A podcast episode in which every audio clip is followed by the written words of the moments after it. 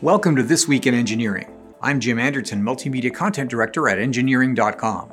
On today's episode, Rolls Royce builds the world's biggest jet engine, additive replaces forging for major aircraft parts, and new life for Space Shuttle main engines.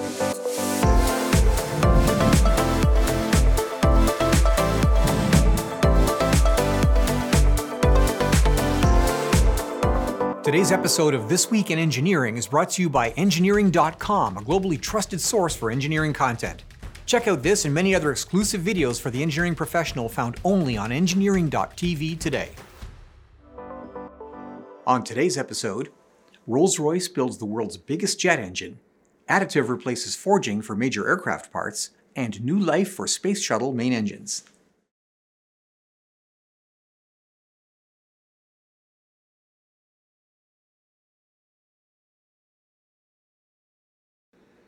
The legendary British gas turbine manufacturer Rolls Royce will have officially started construction of the world's largest jet engine called Ultrafan. Assemblies in the company's Demo Works facility in Derby in the UK with a demonstrator engine with a fan diameter of 140 inches. This engine is expected to be completed by the end of the year. The big engine will be the basis for a new family of Ultrafan jets designed to power narrow body and wide body aircraft with 25% better fuel efficiency compared to the company's familiar Trent engine series. Rolls Royce believes that higher efficiency will especially be important as airlines are expected to shift to more expensive biofuels in the future. The company's first test run of the engine will use sustainable fuel. The engine is built with multiple advanced technologies. Each fan blade has been developed with a digital twin which stores test data for the physical blade, allowing engineers to model in service performance. The company can monitor more than 10,000 parameters at data rates of up to 200,000 samples per second. Fan blades are carbon titanium, and a composite engine casing reduces weight by up to 1,500 pounds per aircraft. Ceramic matrix composites are also used in the engine hot section, and the very high bypass ratio design is spun through reduction gearing from the main spool, a technology that is rapidly becoming standard in large diameter turbofans. A 25% fuel efficiency improvement sets a very high bar in an industry where thousands of engineering hours are invested to find 1 or 2% of additional fuel efficiency. Burning biofuels, it could keep commercial aviation affordable in the post fossil fuel era. Over three decades, NASA launched 135 shuttle missions using Aerojet Rocketdyne RS 25 rocket engines, three mounted on every shuttle. The engines were state of the art when conceived in the 1970s, and they proved to be very reliable. And when the shuttle program ended in 2011, 16 of the power plants were left over and placed in storage. With NASA's new Space Launch System, the RS 25 was a natural choice for the four main engines that power the liquid fueled first stage. They have proven reliability, they're a mature technology, and of course, they're available. In the SLS application, the engines will use upgraded control electronics and will operate at 109% of rated thrust, slightly higher than the performance in the shuttle application.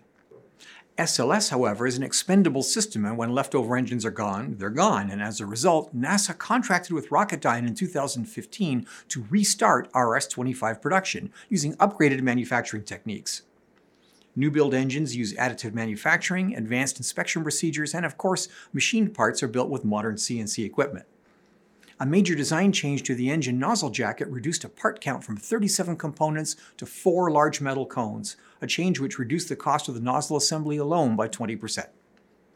NASA has contracted for 18 additional engines, which will operate at 111% of original thrust levels and are 30% less expensive to build than the baseline shuttle engines.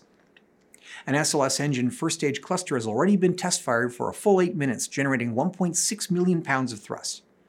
Nothing this powerful has been seen since the last Saturn V was launched carrying Skylab to low Earth orbit in 1973. The next step is a test flight of the Space Launch System to the Moon. Additive manufacturing, well, it's long been a fast and effective prototyping technology, and it's starting to show up in high visibility applications in critical uses, especially in aerospace. Safran Landing Systems and SLM Solutions have produced the additive equivalent of a rough forging of a business jet nose landing gear strut, a tough and safety critical application. The process for the test was selective laser melting, a form of powder bed fusion that uses laser beams to locally melt metal powders to build three dimensional structures layer by layer. Very large high aspect ratio parts will have traditionally been limited by the working envelope of existing equipment, but for this experiment run on an SLM 800 machine, a part measuring 80 centimeters high by 45 centimeters deep and 30 centimeters wide was produced in titanium. Safran has patented the design of the part, which they claim is 15% lighter than a similar forging. It's an interesting application since forging alters a metal's grain structure and improves strength, while additive manufacturing is roughly equivalent to casting in multiple layers. The ability to build parts with complex internal structures, it gives the additive part designer an extra tool to compensate for the absence of strength enhancement from forging. A 15% weight reduction in any aerospace part is a major achievement, and landing gear assemblies are some of the heaviest components in jet aircraft, so the future looks bright for large format additive in aerospace structural components. That's it for this week's show. This episode was brought to you by Engineering.tv. Thanks for listening. Tune in again next time.